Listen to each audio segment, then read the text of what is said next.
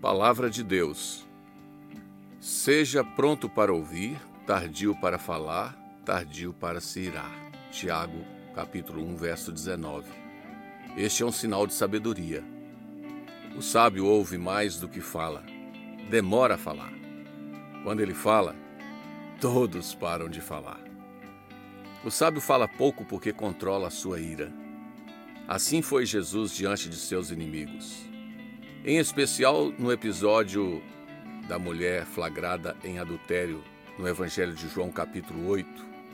Jesus só se manifestou depois da insistência dos escribas e fariseus. E depois de falar, ninguém mais falou.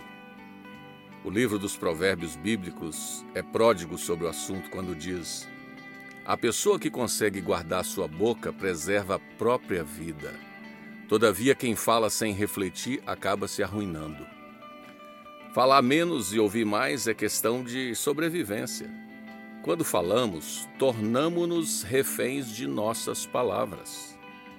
O sábio não precisa demonstrar sua sabedoria. Antes é requerido dele seu conselho prudente, pois a Bíblia diz: quem realmente detém o conhecimento é comedido no falar, e quem possui o entendimento demonstra alma tranquila.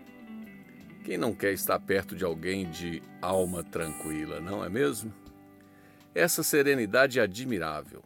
Quão raro é encontrar alguém capaz de permanecer calado enquanto seu interlocutor fala, fala e fala. Ainda mais quando o outro não é um simples interlocutor, mas um ofensor decidido a ir às últimas consequências. Mais uma vez, o conselho bíblico é precioso.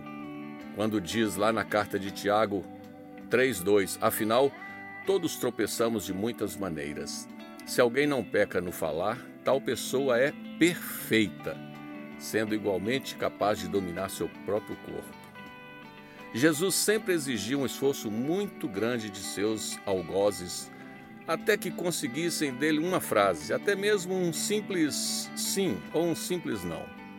Diante de Pilatos, Jesus demonstrou seu equilíbrio e sua serenidade.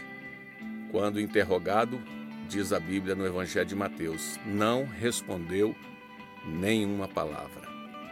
Mais uma vez, somos intimados a aprender com Jesus. Portanto, meus amados irmãos, todos o homem seja pronto para ouvir, tardio para falar, tardio para se irar, é o que diz a palavra de Deus.